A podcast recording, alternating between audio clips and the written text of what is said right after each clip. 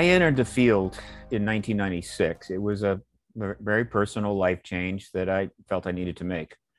Uh, and I was very fortunate that I was able to go and and work uh, with a group that John Mack of Harvard University had created in Cambridge called the Program for Extraordinary Experience Research. He tremendous with tremendous courage, he made the decision to engage the issue of contact, which hit by by 1996 was well underway in terms of the public awareness. There had been many books uh, by people like Budd Hopkins, Whitley Strieber, and others.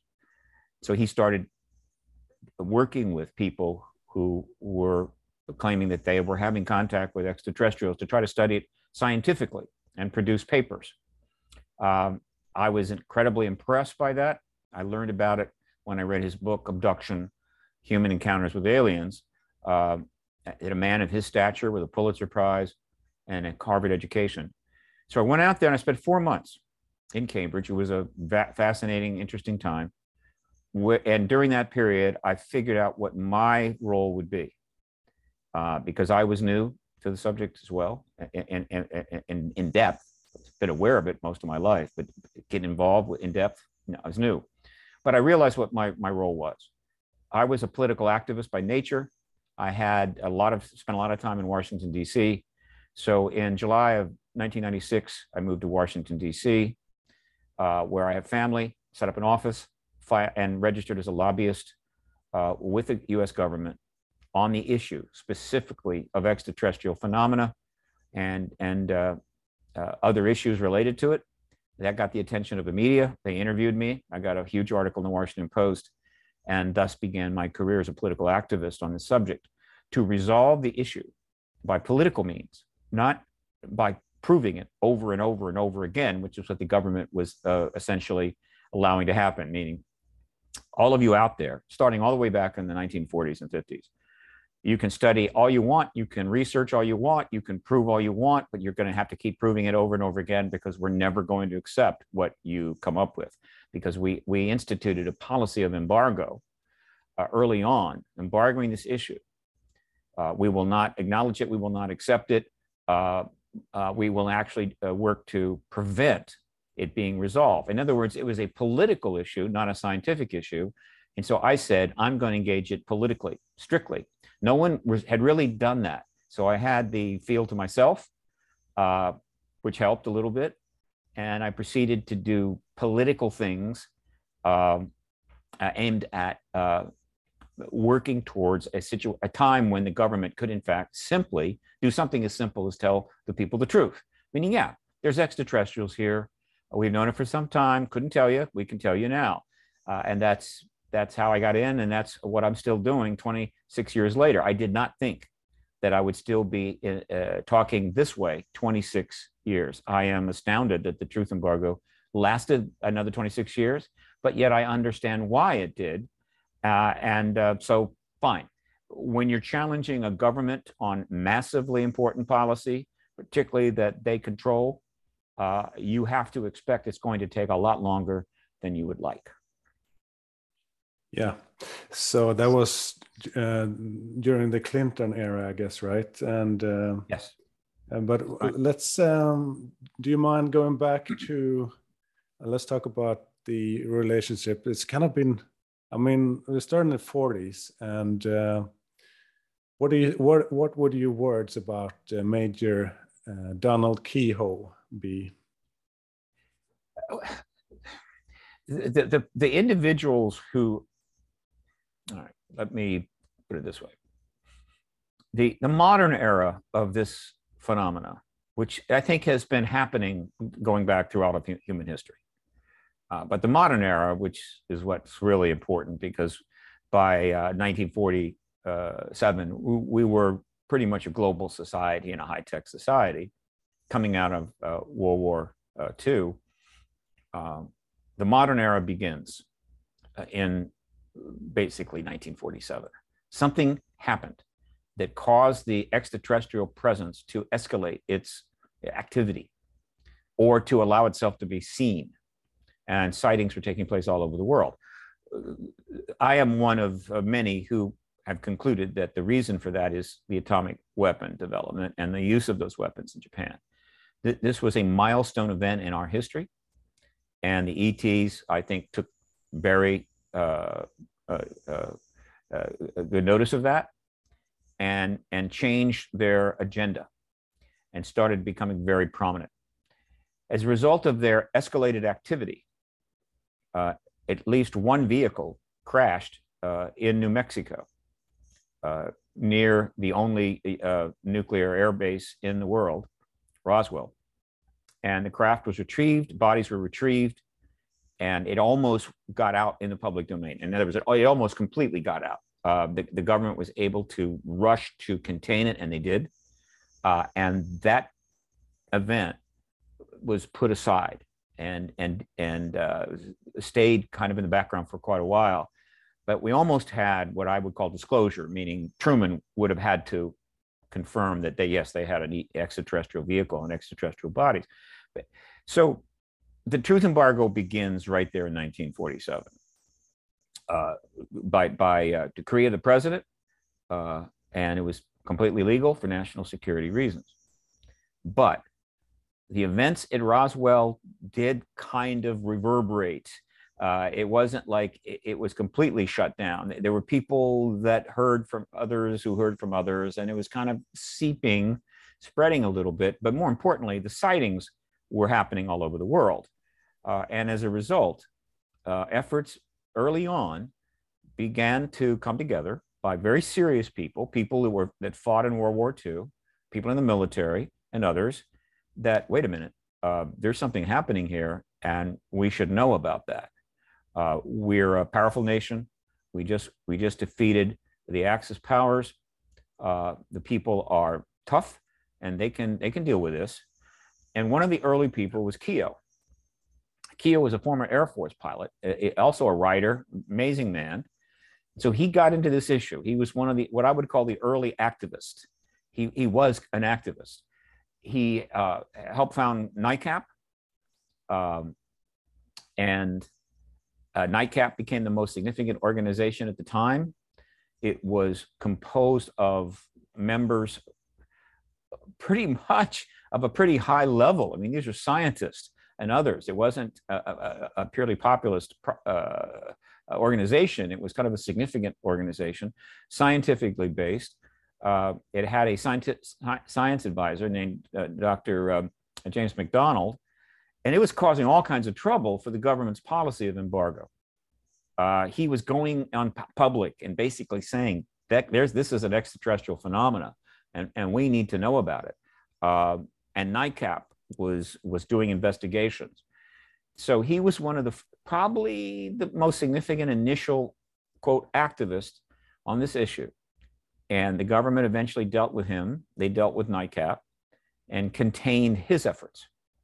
Uh, there were a few others back then, uh, and they were contained as well. Uh, so he was a pioneer, uh, and uh, I I have nothing but respect for that man. Uh, and one day I hope that he gets the appreciation and the acknowledgement from the world for what he tried to do. Because if Keyhoe and NICAP had been successful in ending that truth embargo in 1950s, early 50s, uh, I do not think we would have had uh, the arms race, the nuclear arms race that we had. We would have had the proxy wars that we have had since then uh, or we would be sitting now on the nuclear precipice again uh, with the unbelievable war in Ukraine. Uh, it would have changed the world in ways we cannot possibly know and never will, but I speculate that it would have been a change we desperately needed. Uh, so yeah. Keyhoe didn't didn't make it, but many of us are still trying to get that job done. Exactly. He, uh, yeah. First of all, uh, Roswell. I um, I've talked a lot about Roswell in in my podcast, and we're going to do a big series on it. And I've already talked to Mr. Uh, Thomas Carey, and uh, the evidence for Roswell is overwhelming. And uh, and they uh, admitted they admitted it uh, in the 8th of July 1947 they admitted they had a flying saucer but what do you think changed their minds and and uh, pulled the they released the press release back and uh, sure. started the oil truth embargo. When you say they admitted, what happened was that the the the base officer Blanchard uh, allowed the public relations uh, or the public affairs guy to put out a press release. I mean, they were pretty proud of the fact that wow, we have got one of these craft that have been reported around the world in early 1947, and uh, nobody had contacted that base uh, and said, look, uh, if anything develops your way, uh, don't do anything, right? Get in touch with your your your um, up the chain of command. Of course, the, this craft could have crashed anywhere in the country. Right? Uh, it doesn't surprise me it was near Roswell because they were paying a lot of attention to the nuclear nuclear developments in New Mexico. But it could have crashed anywhere. So it would have been awkward for the government to put out some sort of statement to a whole bunch of military facilities. Look, if anything happens or you get something like a crash vehicle, for God's sakes, don't do anything. They did, so they, they were just kind of going with it, but it was early. Uh, the, the real uh, increase in activity was in early 47. I mean, there had been Foo Fighters, uh, they're called Foo Fighters, that were getting their attention during the war, but that, that didn't get resolved and they didn't know what they were but they were fighting a war, so it was just not something they were going to focus on. Uh, so this press release went out. It's the probably the most famous press release ever issued, as far as I'm concerned. So, in a sense, it was a mistake. Now, as soon as Truman found out about it, uh, he made a very quick decision that no, no, no, no, no, we are we are facing by, by, by, by July 47, our government knew that it's a tradition that the, the basis for the next world war was, was, was coming together nicely because that's what we do. That's what humans do. We wage war. Uh, and so they realized not only was the basis for another war already in the making, but that war would be nuclear. So this was a serious situation. And the idea that as we're as we're facing that prospect, we're going to tell the world, oh, by the way, there's extraterrestrials here, uh, before we really knew a lot more than just we got a vehicle and some bodies and one living ET. Actually, uh, we need to know a lot more. We need to address this issue from a national security standpoint. So they immediately contacted uh, uh further up the food chain, uh, and uh, and this was Ra- Ramey, at the uh, the army base in uh, Dallas Fort Worth, and they said, "Look, you got to you got to deal with this." And so they rapidly took measures to get this under control, which ultimately led to another press conference by Ramey in Dallas Fort Worth, uh, in which uh, Jesse Marcel Sr. held up the weather balloon. He had no choice, and they said, "No, it's a weather balloon." And and of course in Schmitt's and Carey's book, by the way, you definitely need to, to interview Don Schmitt too. I mean, absolutely. Uh, in, in Schmitt and Carey's book, Witness to Roswell, which is the summum bonum of all the work they've done on this. They've done a couple of books, but but uh, certainly Schmitt had, and there have been others. But this was the summum bonum of their work. It, it, it is an extraordinary book. Witness to Roswell is stems from wit, uh, hundreds of interviews with witnesses uh, and by witnesses to, to the Roswell event, I mean firsthand witnesses, people that were there or the children of the people that were there, uh, including deathbed uh, interviews and confessions and so forth. And it absolutely confirms Roswell. Uh, I, I, don't brook any debate on that issue anymore. N- none. I say, read that book. If you don't get it, hey, fine, read it again. And so that uh, explains how it unfolded. And it is one of the most amazing stories that has been treated a few times in the media. There's been one uh, narrative movie about it, there have been some docs, but the full treatment of what happened remains to be done. Uh, I keep that in mind as I cruise around Hollywood of late, but uh, uh they successfully contained the issue for national security reasons. That's why they did it. And they're never going to apologize for that. And I don't blame them. I, I think under the circumstances, I might have made the same decision. They didn't ask for it.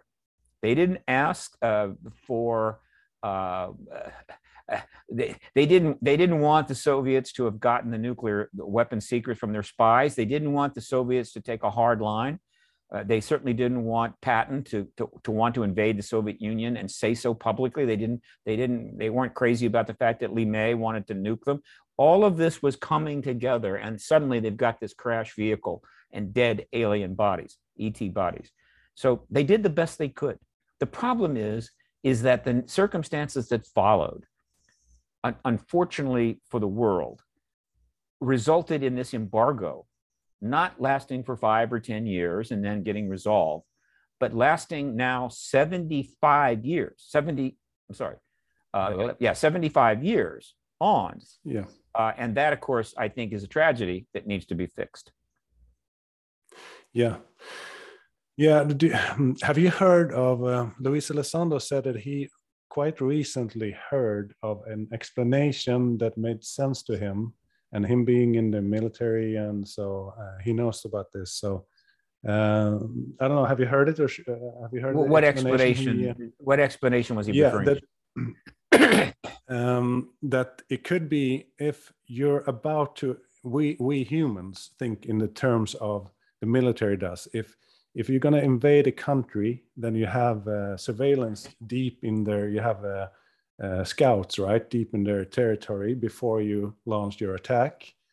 And if your scouts are uh, discovered, then you have to launch the attack. Uh, and um, so if you signal, if you put out a signal that we have discovered the the scouts um, before the attack. If we get that signal, then you have to start the attack. So that's kind of a military thinking. The U.S. military knows that they are probably almost certainly not a, a, a, threat. Uh, they have alluded to this on a, on a few occasions. Uh, and if they were a threat, I assure you, they, they, they would have done things since then that would have confirmed that. It's just not happening. Uh, but the point is that in 47, they, they didn't know. No, they, they, they, they, oh, in 47, they didn't know. But in terms of engaging the issue now, the national security issue now is not really about whether they're a threat or not. The national security no. discussions are primarily essential because the national security basis is how we're going to get disclosure. In order to get disclosure, you've got to get the, the political class involved. And by that, I mean Congress. Congress has got to play their role here.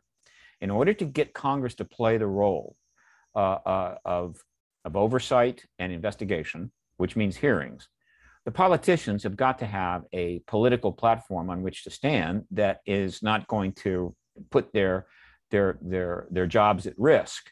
Uh, and that platform has got to be national security. So in other words, if I'm gonna if I'm to interview witnesses uh, on this subject, then the, the national security is the reason why I'm going to bring those witnesses in and hold a hearing. Not uh, how can we welcome the ETs with open arms? How can we create an ET embassy or whatever the hell? It's got to be national security. So the national security thing is being put out, and a lot of people think, wow, if they keep talking about national security, then that raises the issue of threat are they a threat? I understand that. But most of the people that are trying to assess what's happening right now do not know the history of this issue.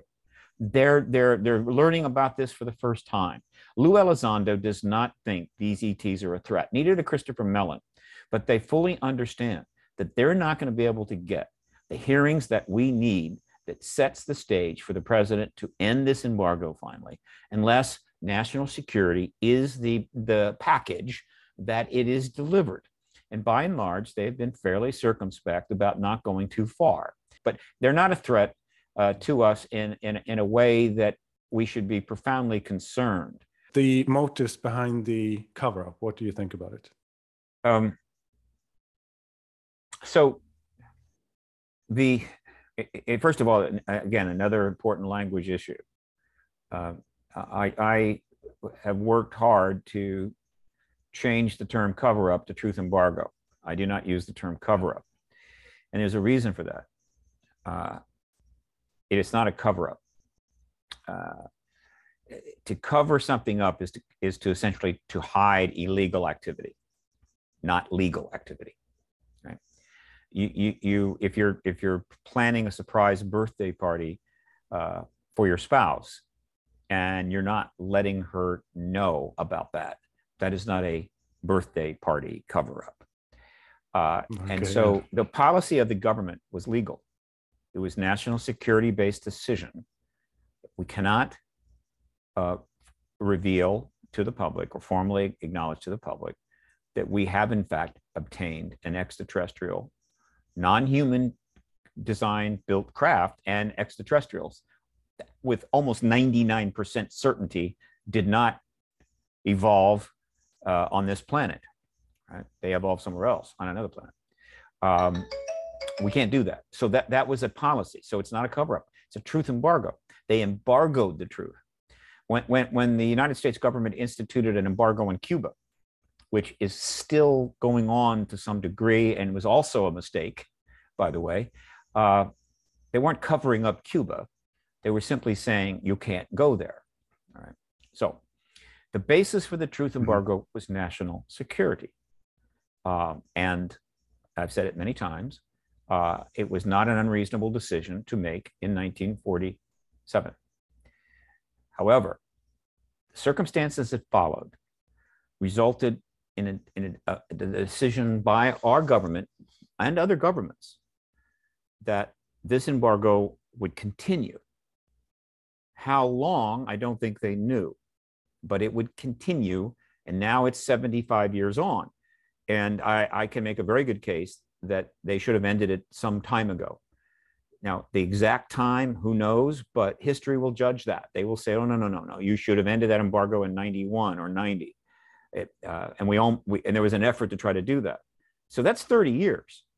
So at minimum, I believe the truth embargo is, is 30 years overdue. And that, that is important because in those 30 years, uh, we have marched the world towards uh, Armageddon, I guess you could say, in a number of ways. Uh, we're not we're not conducting our affairs in a, in a way that makes sense or is in the interest of the planet or human beings. Uh, it has been a disgrace. If you want to, if if I'm an extraterrestrial and I'm I'm, I'm outside looking in, following this with interest, like it's a reality show, uh, I'm probably uh, disturbed and impressed, but understanding of what happened between 1947 and 1991 when the when the, the, the Soviet Union disbanded uh, and the creation of 86,000 nuclear weapons and all of that. In terms of what we did after that, um, boy, I would be distressed. I would be saying, "What in the hell is the matter with you people?" Right? What does it take to get your attention? What does it take for you to mm. realize you cannot continue down that road? So the last 30 years is the, the period that needs real careful analysis uh, and also understanding so that we can finally end this embargo. I entered in 96, which was 26 uh, years ago. And uh, uh, so not long after we crossed that, that what I consider milestone into the post quote World War II era. And I didn't have a lot of resources. I did not have any gravitas, any sub- substance. I just was a person willing to go places others weren't willing to go. Uh, and that's my fault. I should have gotten rich when I was younger, but I was terrible at making money. So uh, we're 26 years on, but I'm not the only one that has not been able to get this job done. Now we're getting close uh, to ending this embargo. And not surprisingly, the basis on which that is progressing is national security. The same reason why the thing was start, the truth embargo began in the first place. National security is essential to ending it because the national security perspective is what the politicians must have in order to proceed safely on this issue because we have bred a class of politicians that need to spend an absolute fortune to get elected and uh, put staying in office above pretty much everything else. And that's a whole nother subject. Yeah. So, uh, so NICAP kind of it, it, kind of wears me out or weirds me out that they it seemed like they were close, and then there was uh, 50s, and so let's let's just touch quickly on uh, the Washington flap. Uh, have you ever heard of that? Uh, the time reference uh, correlates quite well with the H bomb. Uh, um, Eisenhower, no, I mean Truman, was shown a scale model of the H bomb on June 30th, 1952, and I'm just thinking that maybe some kind of decision was made uh, uh, two weeks later, and then there was the Washington flap on in the same place at the same time as they were preparing the H bomb. Have you ever heard of that theory before? Well, the H bomb was in in development early on. I mean, it, it, it, that that I'm sure there may have been something that was presented to the president at that point, but the idea of the H bomb, the H bomb was already in play. That the, the, movement toward it. Uh, Teller was already talking about that right after we we we dropped the uh, uh, the, the atom bombs. But look, history will eventually learn. Of this, I am confident that it when when historians are allowed to really have access to documents and records about the uh, government activities uh, internally related to this issue and a thorough understanding of the activities of the ETs, which by and large, the only public awareness of that is by the, the, the citizen researchers on that. And there's a huge amount of resources there. They'll be able to access that, but they'll also be able to access what the government has known about the activities of ETs. They will discover a very strong co- uh, correlation between ET activity and uh, the entire development of the nuclear arms race, going all the way back to 47. There is a very tight relationship. I believe it's the most important uh, fact about this phenomenon in the modern era. There are other things the ETs are doing, which I think we need to know about. But the one thing that we most need to know about, certainly, and, and sooner as soon as possible, uh, but unfortunately probably will not really get until after we get disclosure itself, is the relationship between the ET presence, their activities, and our entire post World War II, uh, Cold War, uh, and uh, nuclear um, uh, arms race, uh, and that could that's not surprising. Uh, and so and so they, the 52 thing could be connected. Wouldn't surprise me at all. The, the most important thing though about 52 uh, that we know is that it scared the hell out of the U.S. government. Roswell was one thing. What happened in 52 uh, and, and sightings here, there, and everywhere was were, were one thing. But in, over a period of two weekends, they flew a lot of craft right over Washington, D.C., and that scared the hell out of the U.S. Yeah. government. And so they immediately started uh, uh, intensifying uh, their engagement. We know about the Robertson panel, which was called right away, and uh, meaning, what are we going to do about this? How are we going to deal with this? And so it was a CIA panel uh, was secret initially, and we know eventually know uh, we, we we we learned it was revealed what their conclusions were, and their conclusions yeah. were that the phenomena is real, but at this point not a threat, but the awareness of the phenomena and the in the in the public's interest in the phenomena that was a problem which uh, for me then was the real beginning of the formal truth embargo. That's when the truth embargo got, uh, uh, how would you say, you know, organized, uh, serious, and started probably getting a lot of funding. And, and so that was a, another decision they made. They made a decision. We cannot reveal this in 47, even though we put out a press release. And in 52, after everything that happened in those intervening five years, they made a decision keeping this embargo in place, formalizing it, institutionalizing it, doing whatever we can is now a priority uh, while we continue to engage this phenomena however we wish to do. So these are two milestone years, and and I believe that the the 52 flyover of the Capitol in July, uh, uh, at minimum, triggered uh, this uh, new, more extensive engagement uh, or development in the, in the truth embargo. Yeah. So if you want, you can uh, please touch on the uh, on, in the 60s there was the um, shutting down of the uh, it, well it, we only you have explained this the correlation between the nuclear weapons and the 60s it correlates mm-hmm. quite quite well with that. And then we have the in the 70s the Robert Emenegger uh, story. How how close were they in the 70s with the disclosure? Was there any? Were we close with disclosure in the 70s? Do you think? Well, there's, you mentioned two things here. Look, yeah, whatever doubts anybody paying attention might have had about this correlation between our nuclear arms race and the ET presence or activities.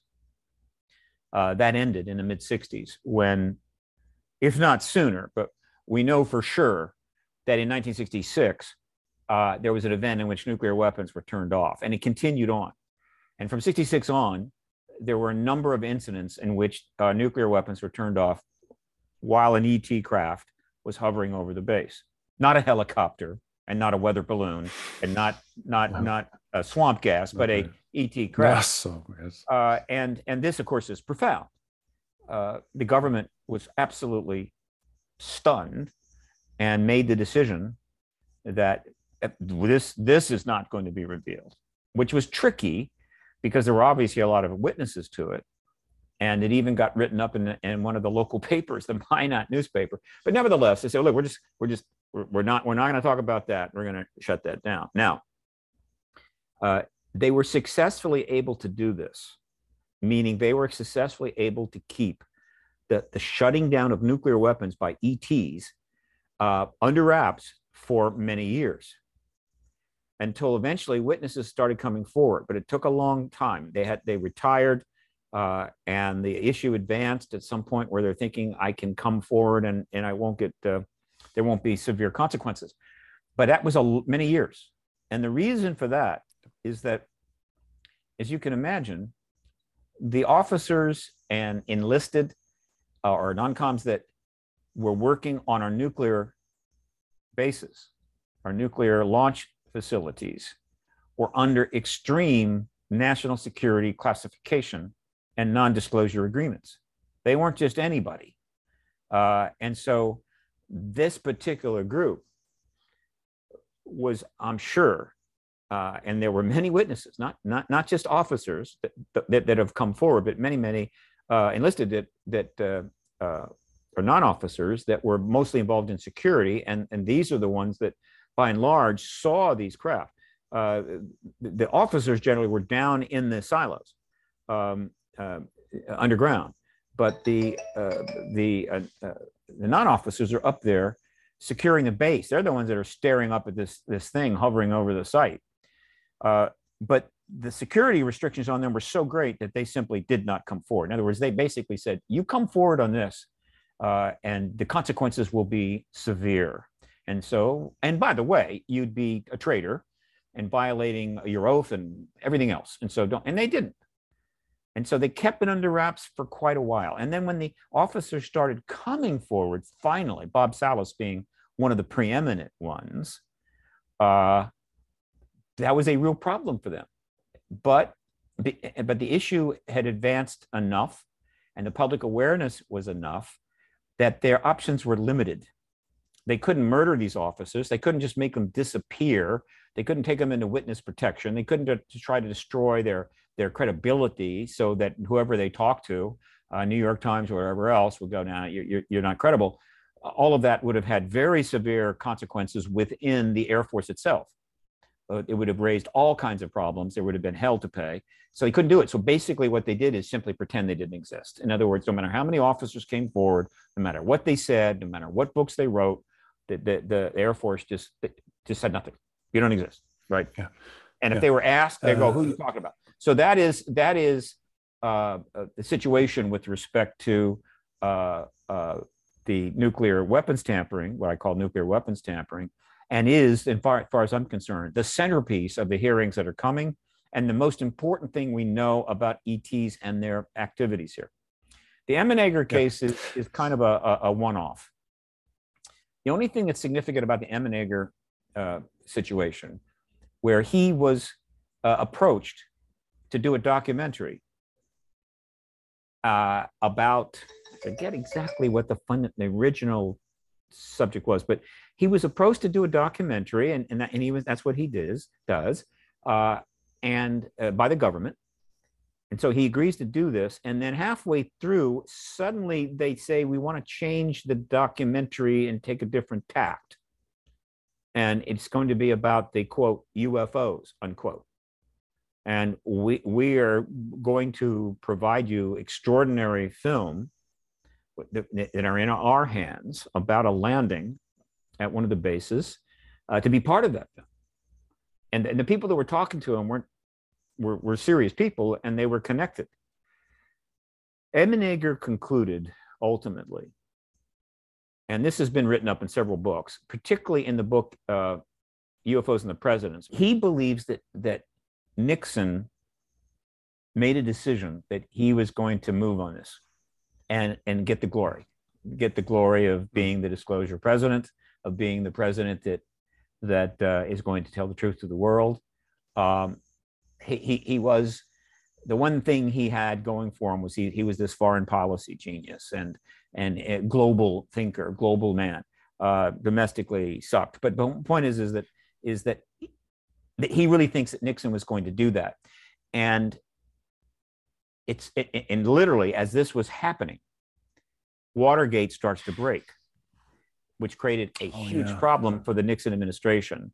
And so when he is working through this documentary, he's well into it. He suddenly gets a, a, a notification from his contact to the Nixon administration. You're not going to get that film. And so hmm. What but but and and they they were they were out on the subject to him right? I mean in other words they're, they're not going to dispose of bob emenegger i mean he's going to do a doc. And so hmm. ultimately what bob did was do a doc along the lines of that they had asked him to do. And instead of actually having the real government footage in it, they did a recreation, a kind of compromise. And that's fine, but a recreation ain't the real thing. And so the doc didn't have much impact. And of course, Watergate came and dominated everything.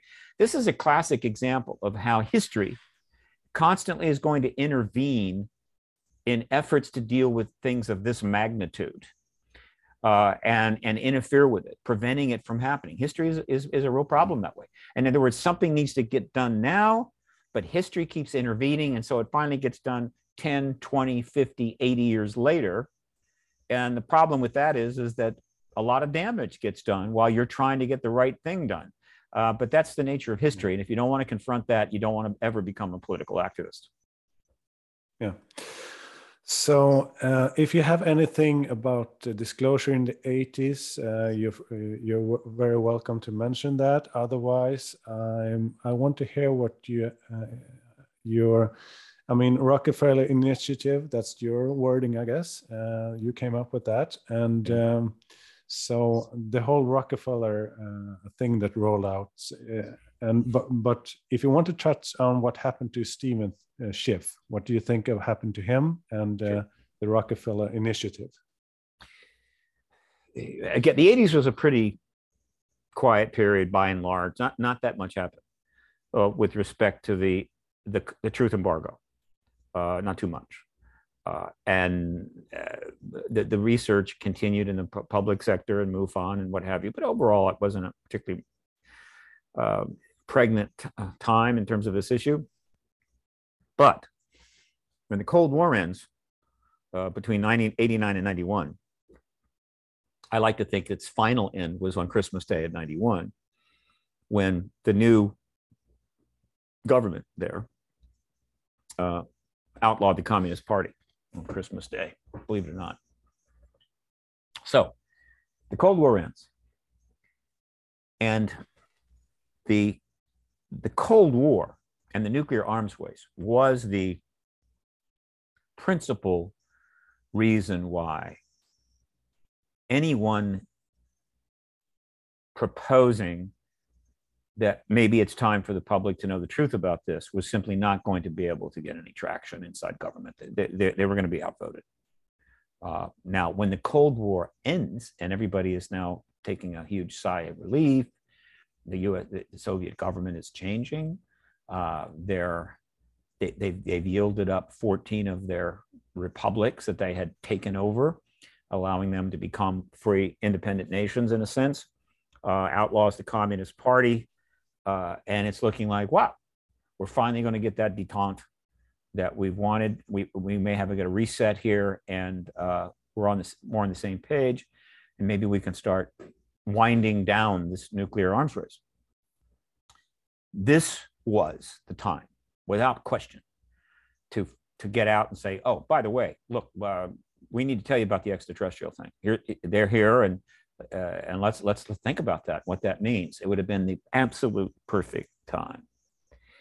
Unfortunately, history intervenes again uh, constantly. Uh, so it happened that when the Cold War ends, it ends on the uh, the good news is it, that it basically ends during the presidency of a man who was highly respected by the military intelligence community. His history, his war hero history, and all of that, uh, his connection to the CIA, all of that, uh, his resume, which was like the classic Washington D.C. resume. In other words, he's he's their guy, and so to for him to end the truth embargo would be a lot easier. In other words, he he they knew they would know that if, if George W. H. W. Bush was going to do this, he was going to do it in the right way. He was going to involve the DoD and the other services and agencies in, in an appropriate way. And we could trust him. Okay. Uh, so if he wanted to go there, and I, I am almost certain, but I, there's no evidence for it yet, but I think it's going to eventually un- uh, turn up that it was under consideration. Unfortunately, there was a war going on. Uh, and you, you, ha- you have the war in Kuwait which I, I some people think it was a big deal, some people think it wasn't a big deal, but whatever. You you you had you had a war in Kuwait that he was dealing with, and it, it obviously it just trying to then oh by the way it's let, let's start looking at this et issue. Let's have some hearings. No no it was like let's let's get this out of the way. And we'll do it in the second term so uh, I, I, believe that had H.W. Bush gotten a second term, uh, and the Kuwait War was hmm. essentially, it was obviously in the past, that disclosure could very well have proceeded. But two things happened. One, the campaign, by the time the Kuwait War is done, then the campaign gets started. So it's like it now in campaign mode. And so probably not the best thing to do is try to drop that into the campaign issue. It's going to really make his run for the second term more complicated, but it's okay. He's got a huge mm. approval rating. He did. I think at one point hit 80%. So it's okay. We'll we'll we'll take care of this in the second term. This is my view of that. Unfortunately for that scenario, he lost. He lost the election. And in, in 1992. And he didn't lose to just anybody he lost to an obscure governor of a southern state who was the opposite of George H.W. Bush in almost every single way. H.W. Bush was a kind of traditional, conservative family man. Uh, Bill Clinton was a philanderer. H.W. Bush served in World War II, got shot down, got awards. Uh, Bill Clinton wrote letter. I wrote a letter to his draft uh, board uh, to get out of of uh, serving, and successfully did. Um, George W. Bush had connections all throughout uh, the government, the the agencies like the CIA and the military and the DoD. Bill Clinton had none of that. Um, and so suddenly, the national security complex is dealing with the anti George H.W. Bush. So, okay, but he's still the president. And now is the time to disclose. So, what was going to happen? Well, what happened was is that one of the people in the United States that knew it was time to disclose was a billionaire philanthropist named Laurance Rockefeller, who was a who was a progressive uh, environmentalist, philanthropist, and and uh, he he he knew it's time to end this.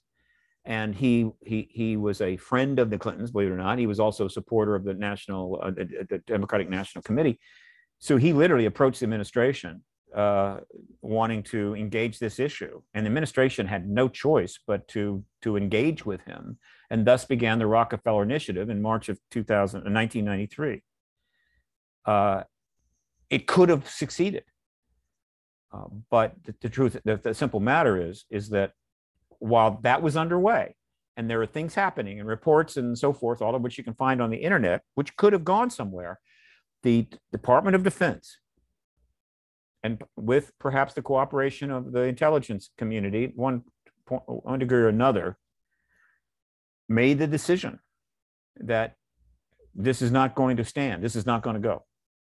That don't care what you do, what you want, you're the wrong guy. You are not going to be the president that reverses this policy. And so they basically simply uh, stonewalled him, lied to him. Mm and I believe took active measures to undermine his presidency, to minimize his political capital, ensure that he would not be able to get that done. And that went on for three years. And, and the, this, this effort on the part of Clinton and, and, and Rockefeller uh, and, and, and ended as the next election uh, campaign begins, right, in 1996. Possibly thinking that once he wins a second term and he's now a lame duck, as we like to say, that it might be reinvigorated. I don't know. Rockefeller, you know, I, I, Rockefeller never spoke about that, uh, and he did win the next election, which. If I had been involved in the Rockefeller, which I wasn't, I I I came in to this field literally as the Rockefeller Initiative was was winding down, shutting down. All right, but now he's he's won a, a second term, and, and I imagine that some of the people involved were thinking, okay, he's got nothing to lose now. He's learned a lot from what happened the first time. Maybe he can end this truth embargo. But history stepped in again. And the, the, the powers that be in the military intelligence community, I believe, said, my God, he's a lame duck. He knows we've lied to him. He's, he knows we've stonewalled him. He knows we have, we have no respect for him. And so we have got to get this guy. We've got to bring this guy down. And so the the the efforts to bring him down intensified.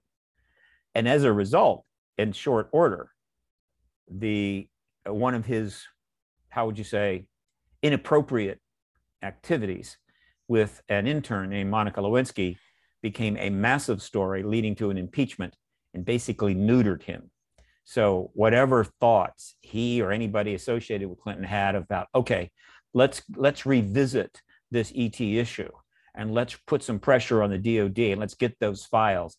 That was oh. gone. And so the possibility of disclosure under the first eight years of the post Cold War uh, era from 1993 to 2001 were gone. And that's what happened. Yeah. Um, so do you have any comments on what happened to Steven Schiff? Oh yeah, uh, uh, uh, during the this effort, uh, look, a lot of people, I believe, intellectually and privately arrived at one to, to, to one degree or another a conclusion that I believe was common sense that the Cold War is over it's time to tell the truth about this issue.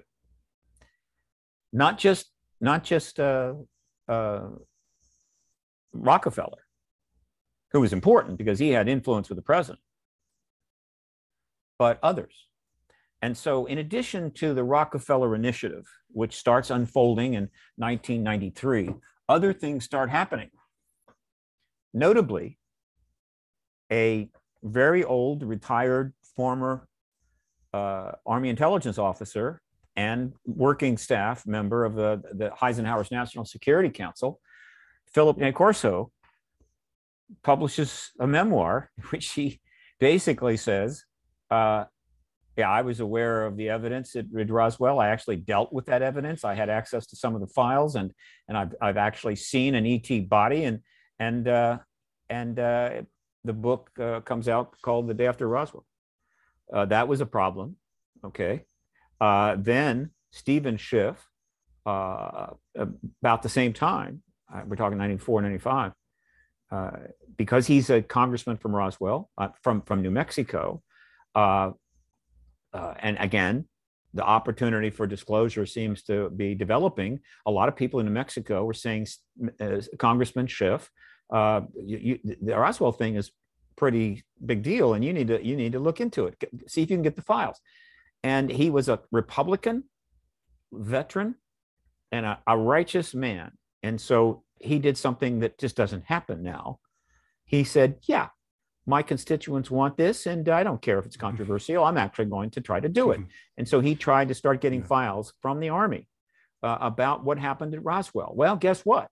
he got stonewalled too. And he, and he went public with his frustration. All right. And then the other thing that was happening was that uh, Roswell uh, was about to have its uh, 50th anniversary. The 50th anniversary of what by 1997 was a pretty well known, probably the most famous uh, ET related event in the world. And it was projected that 100,000 plus people were going to go to Roswell uh, for a festival and a, and, a, and a conference and so forth. Uh, I actually went, I was there. I was this there as a, an attendee. And, and that was going to draw a lot of attention to the issue. And so they had to deal with that. Um, and they held some press conferences and came up with a lot of malarkey. So th- this is just an example of the ferment that was happening between 1993 and 2000, through the end of 2000. And the government was having to manage all of that. And I say the government, I mean the people who, whose responsibility it was to ensure that no, that the president of the United States uh, was not going to suddenly get in a position where they could successfully confirm the ET presence. They were going to contain this issue, and they worked very hard, and they they succeeded. And so we we move into 2001 with a new president and no disclosure. Um, what do you, what are your views on what happened? Um, does it seem like um, they wa- there was a plan for disclosure with Hillary, but then Trump won, uh, yeah. and they had to make some kind of ad hoc solution, and that's where we are today. It's kind of is yeah, that, that what's your take on it?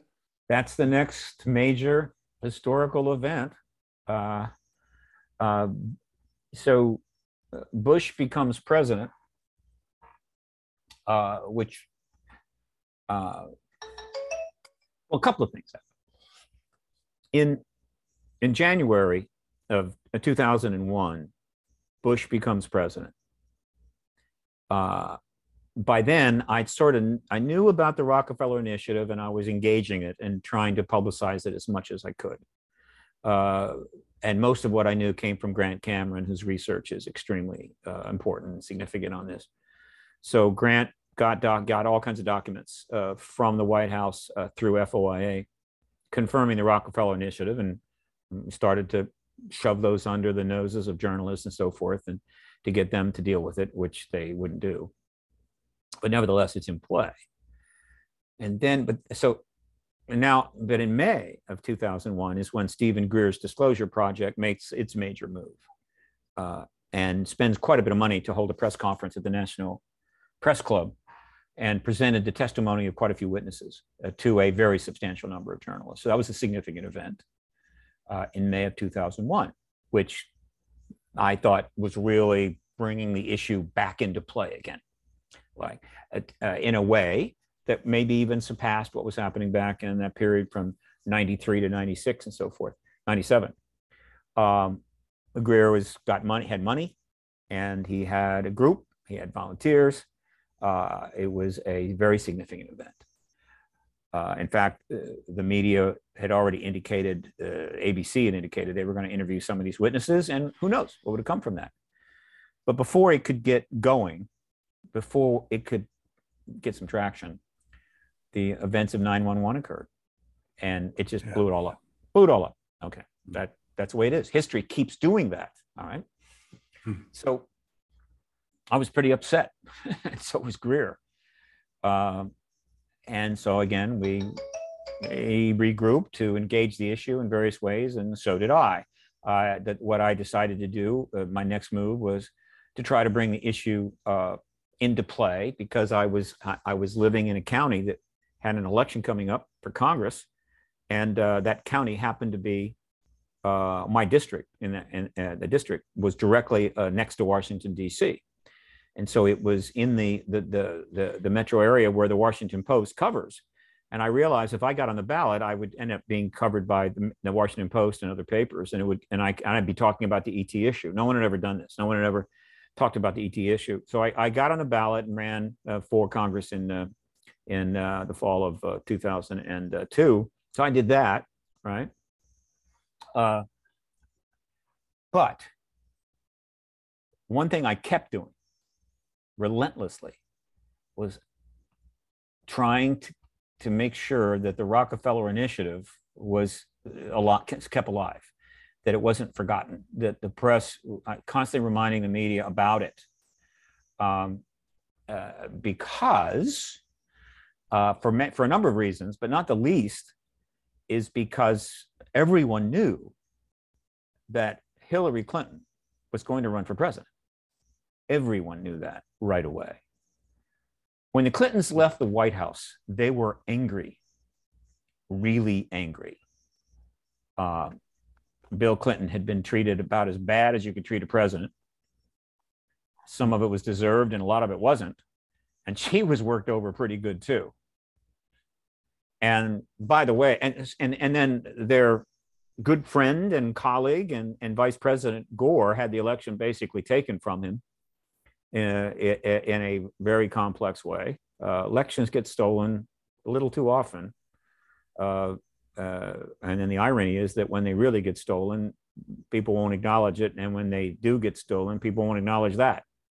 And when they don't get stolen, right, people hmm. claim they are. It's, it's, it's, it's, it, our whole political process is corrupted now and, and dysfunctional, needs to be completely reformed. Yeah. God knows when that'll happen.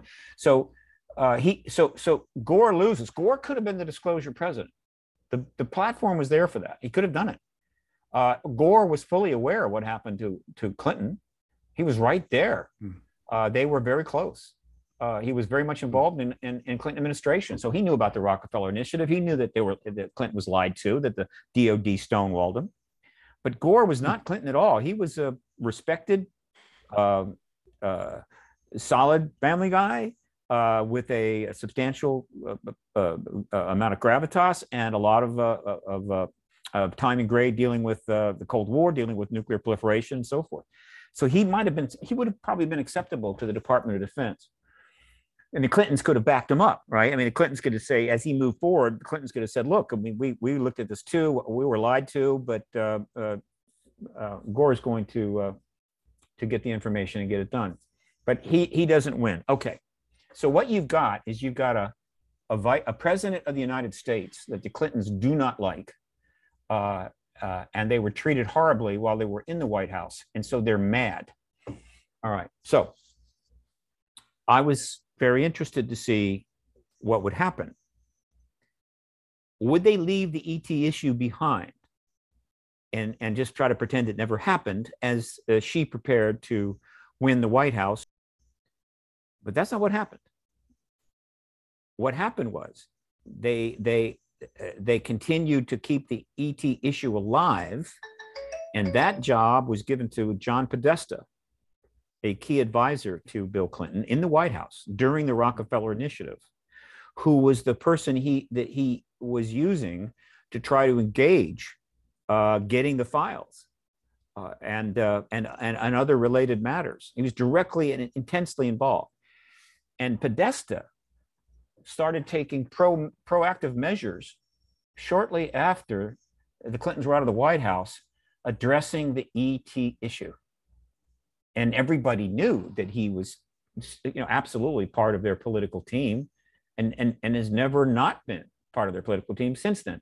And so Podesta was keeping the issue alive. Uh, and we can go into everything he did, but I don't think we have enough time. The point is, is that that was the tip off to me that Hillary Clinton was more than prepared to address this issue when she got into the White House. Meaning what? meaning she was not going to allow herself to be lied to and stonewalled by uh, her Department of Defense. She was going to go in there and crush them and say, Yeah, you're going to do this. I'm going to fire you, whatever. And she was going to be the disclosure president, which her husband could have been, but was denied. So great. And so I'm working that issue as hard as I can as we move into the election. Uh, and she lost the nomination. Hillary Clinton essentially, uh, over the next number of years, uh, uh, started doing the things to prepare herself to be president, not the least of which was she uh, became a senator. Uh, and so her first opportunity, but it took a while. And so eight years, almost seven years go by. Uh, and during that period, again, I'm continuing to keep the Rockefeller Initiative thing alive, alive, alive, keep it going, keep it going, because I know that she's going to try to make it. And so when it comes to the election yeah. of 2008, all right, uh, I'm I'm I'm really cranking it up, all right. And but and, and trying to again make that connection.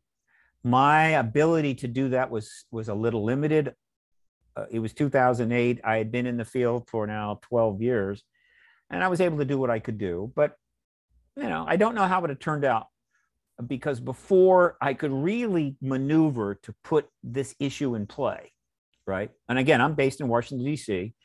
Uh, she loses the nomination to uh, to Obama, and that just drops out because Obama has no connection to the issue. Okay, fine.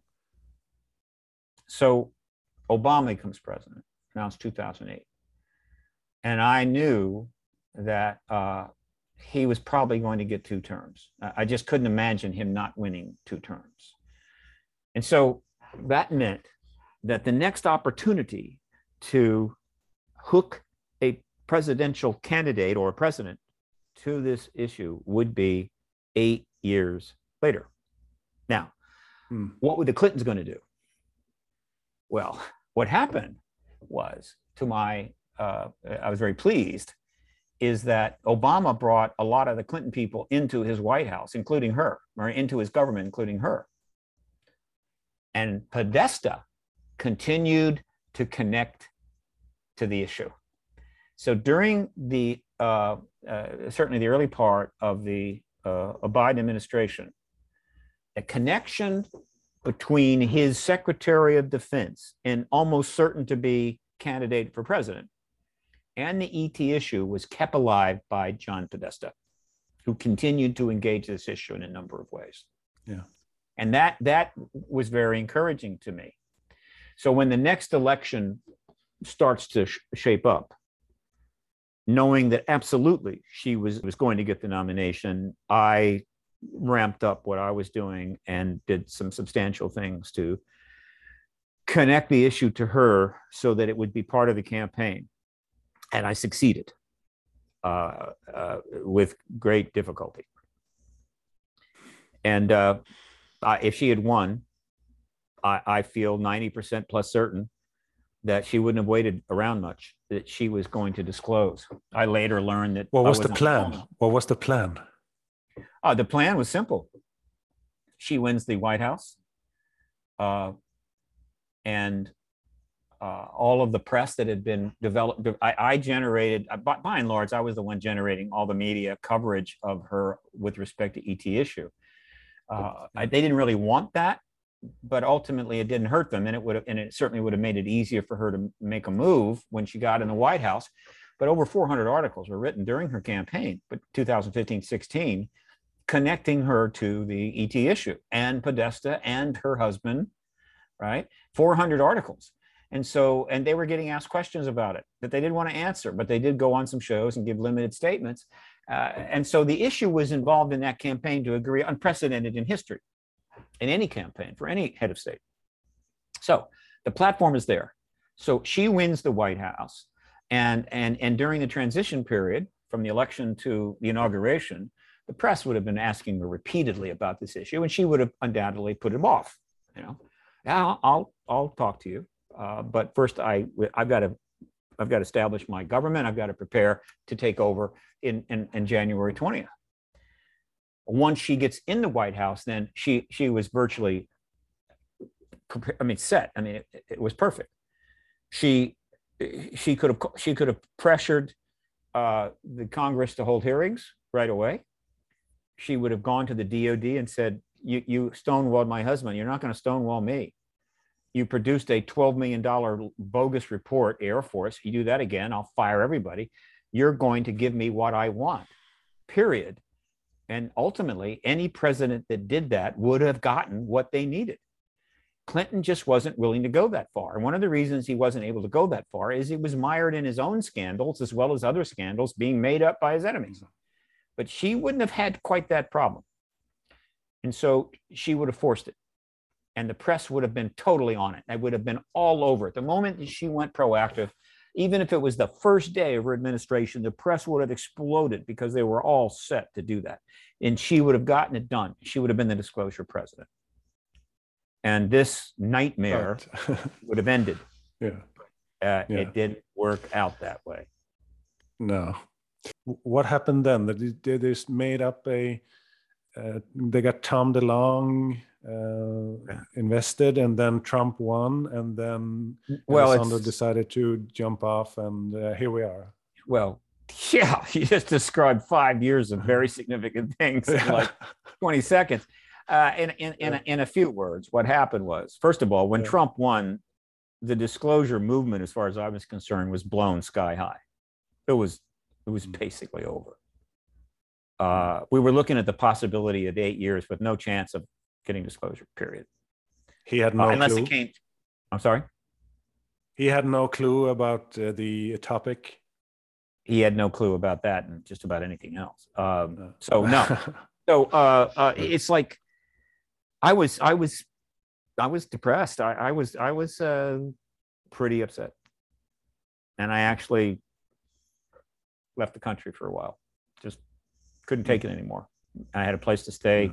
Went to the UK, and uh, worked from there, and did finally do some things that I did a couple of things that were interesting. But overall, I I, I didn't know what to do. But I didn't know something that was going on. All right. What I didn't know is I wasn't the only one, obviously, that figured out that Hillary Clinton was going to get the revenge, get revenge for how her husband was treated, and that she was going to get this this disclosure done.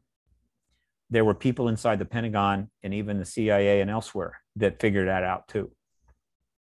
Uh, and I think that the articles that were being generated, uh, which I'm I take credit for.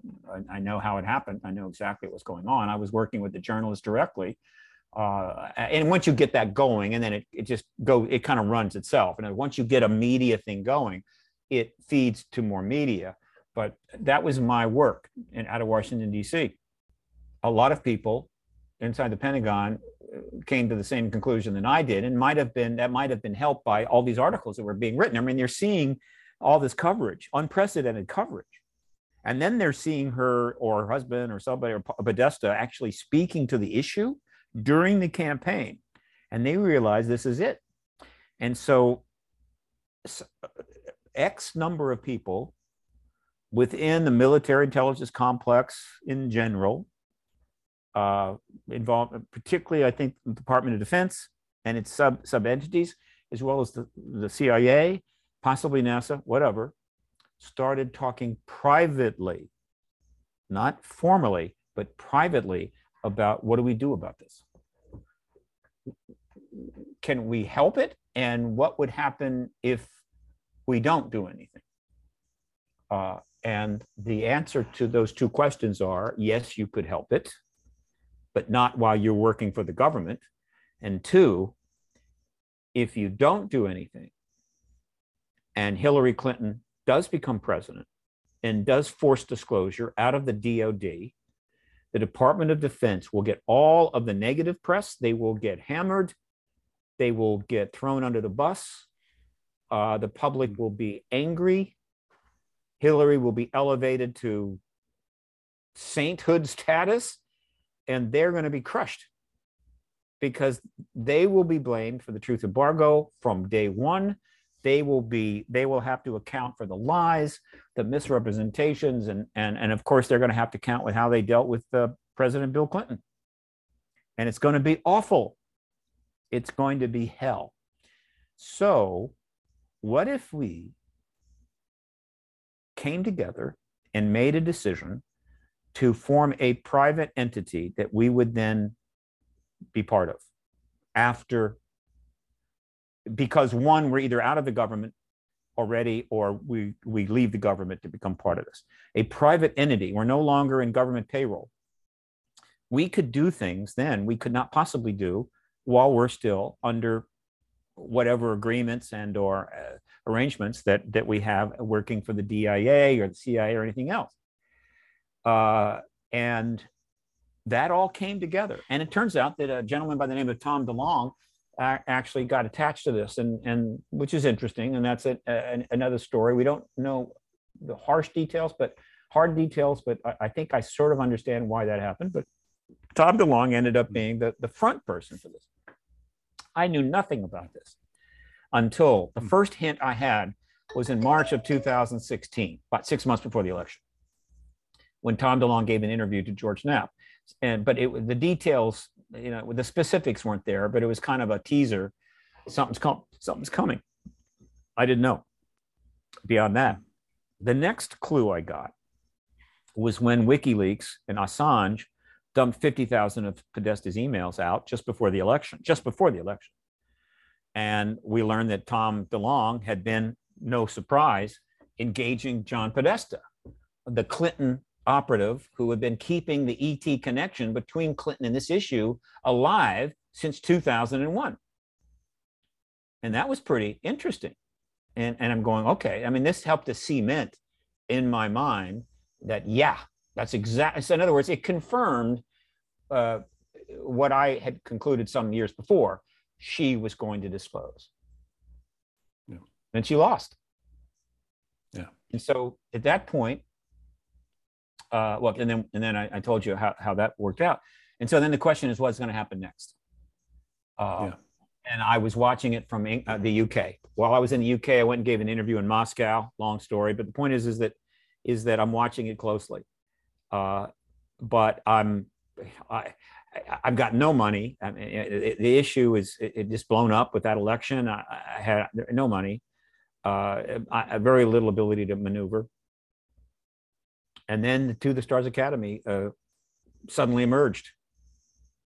Uh, it, it wasn't the, the, emails made it clear that that Tom DeLonge was engaging the Podesta, and some of the people he was dealing with were engaging Podesta in one way or another but there was no there was nothing in there about a formal organization or anything about the TTSA. It was not, none of that. The TTSA suddenly makes its move, and that was in October of 2017. And everything that's happened since, just about everything that's happened since, this extraordinary shift uh, and advancement of the disclosure process starts with the emergence of the, the announcement of the TTSA and its early activities, the most important of which was delivering uh, uh, or, or, being part of a, a, a, major New York Times story uh, that was published in 2000 and uh, December 16th, December 17th. Uh, and then ultimately the actions of Lou Elizondo and Mellon, who were part of the original team and then left to further advance the process because they needed to be outside of the organization to do that. Everything stems from that. And so that was October of 2017. We're approaching, uh, we're still a few months away from the fifth year anniversary. Um, so that that that is the, the basis for what's happened. Now, over 1,500 news articles in mainstream news articles. Forget foreign language articles and you know obscure inter, uh, website news websites and stuff, just mainstream English language press.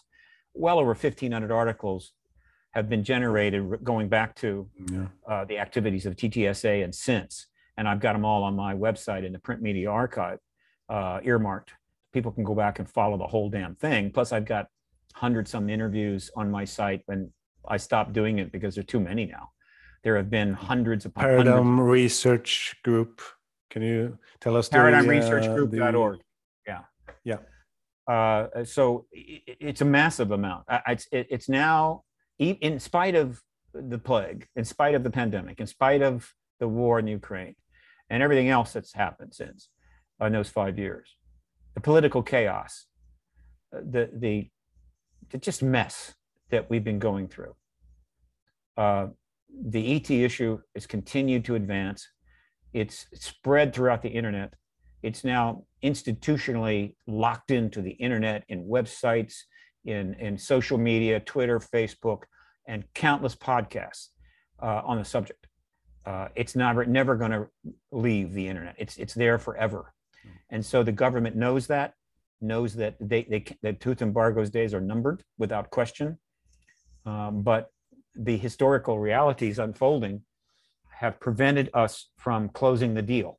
We were on our way to closing the deal. Let me tell you, um, in, in 2019, uh, when when the pandemic hit, and so not surprisingly, uh, it, it, sidetracked it.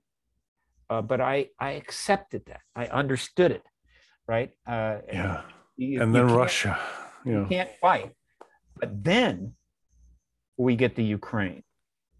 Now, hmm. the Ukraine is also a huge barrier now to ending the truth embargo. It's it's just simply sideline the ability to advance the the hearing process. But the, the Ukraine issue is not the same thing as the pandemic. Pandemic no. clearly sidelines the process. The Ukraine uh, problem goes directly to disclosure itself. The Ukraine catastrophe is exactly the reason why disclosure has to take place. You don't say that about the pandemic.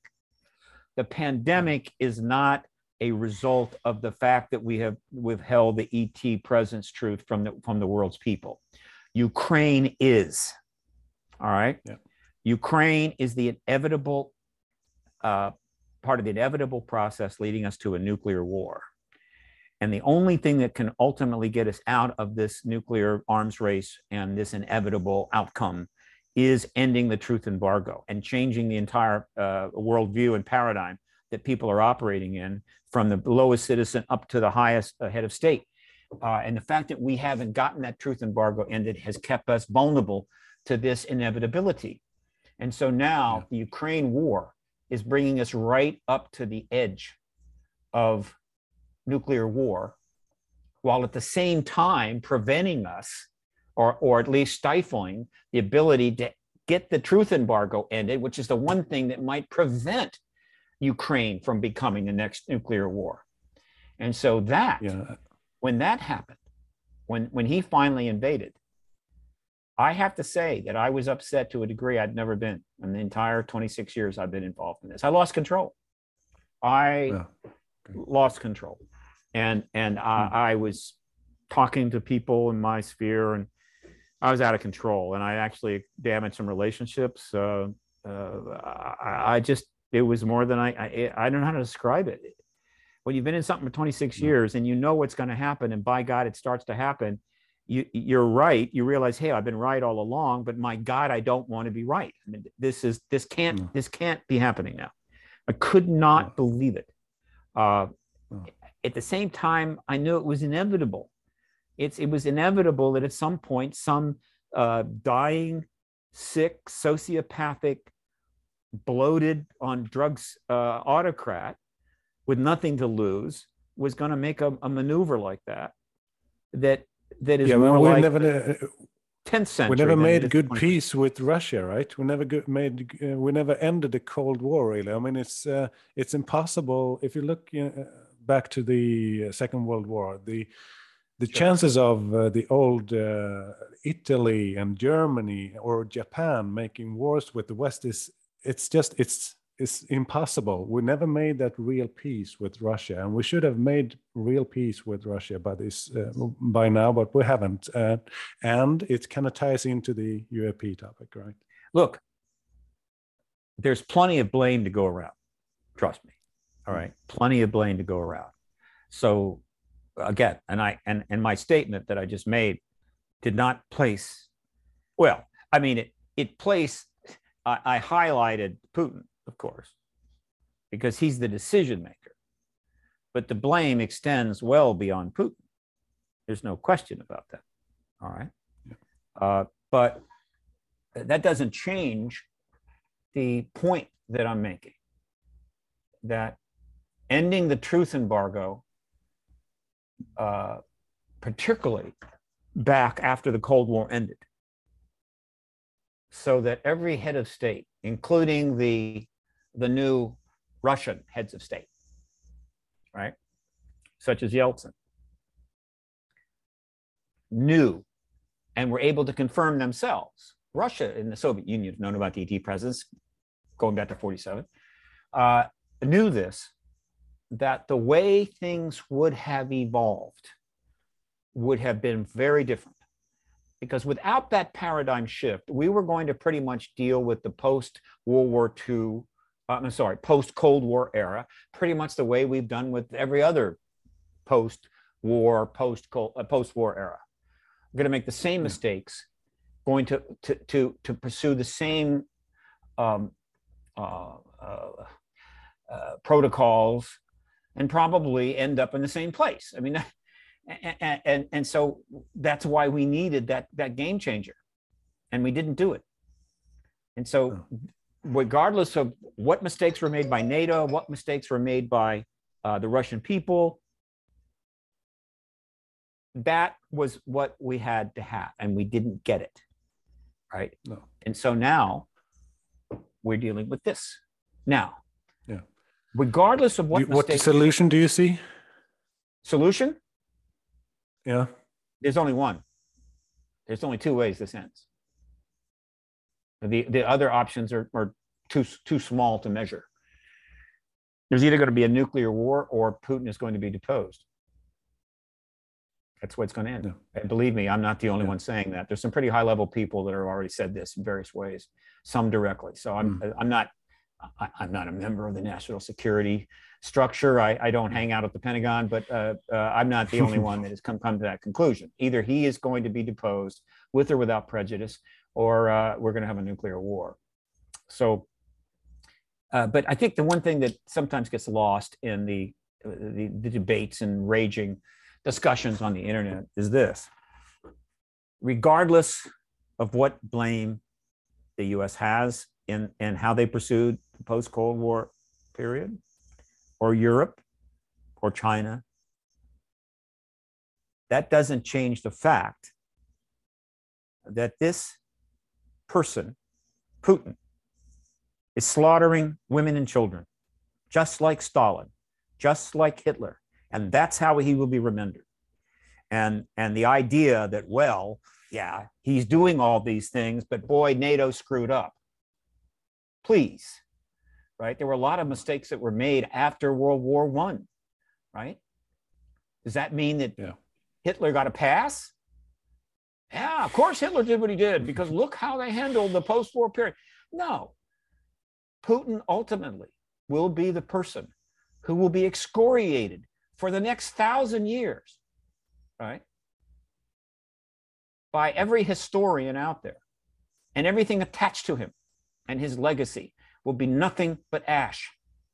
He will go down as one of the most evil bastards in history, period, right? And the mistakes that NATO and the United States made will be footnotes and they will be talked about, but he will not get a pass. And the blood of every single Ukrainian is on his head. And I'm not doing that because I'm anti Putin or anti Russia, not at all. It's just that I listen to some of this stuff on the internet and sometimes it just really irritates the hell out of me. Okay. Mm. Uh, and, and, and the United States has the same problem. We have had a number of our top leaders commit war crimes, and we never hold anybody accountable. Nobody gets held accountable in this country, practically. Right? Mm. They can shoot somebody on Fifth Avenue and they're not going to go to prison. Yeah. They can slaughter people yeah. in the Vietnam for years. They're not going to go to prison. After, no, so we don't hold ourselves accountable. And so uh, I can appreciate while there's a lot of people saying, you know, why are we holding uh, Putin accountable? I get it. So again, there are no there are no saints in this story. There's no uh, there's no real winners in this story.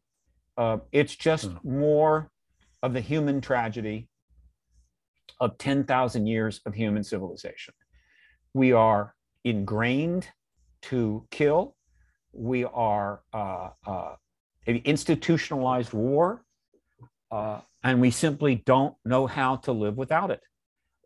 Uh, tribal and, monkeys with uh, tribal apes with nuclear weapons. That's uh, yeah, I get that. but. No, but that, that's that's like that's like that's that's that's getting us off easy, right? To say yeah. we're tribal okay. apes with nuclear weapons, no, we are highly advanced humans, right? With with with huge technological understanding of the world, right? On Monday, uh, uh, who have who have nuclear weapons that want to use them. Yeah. And so uh, let let's not let's not cast shade on the uh, the uh, tribal monkeys out there. All right, uh, monkeys are not doing this. Gorillas are not doing this. Very smart human beings are doing this. All right, so I, I'm I'm not not through. I don't like that particular phrase. It sounds no, cute. Uh, no, yeah, we are smart course, human but, uh, beings. Simply can't accept the fact that we we constantly war and we we and and every effort to change that modality is is is blocked by people that are never held accountable so it's not as if when they became our ally we were how would you say overly impressed with their their their uh, sincerity and uh, and commitment to a, a world a peaceful world but they invaded world, poland too absolutely so after world but after the cold war that's when we just really screwed it up without question, without question. And again, who was the president? You know, when when they uh, the, the, they had the first opportunity, that was George H. W. Bush, and Clinton was not. He, he, no, Clinton. The tragedy of Bill Clinton is that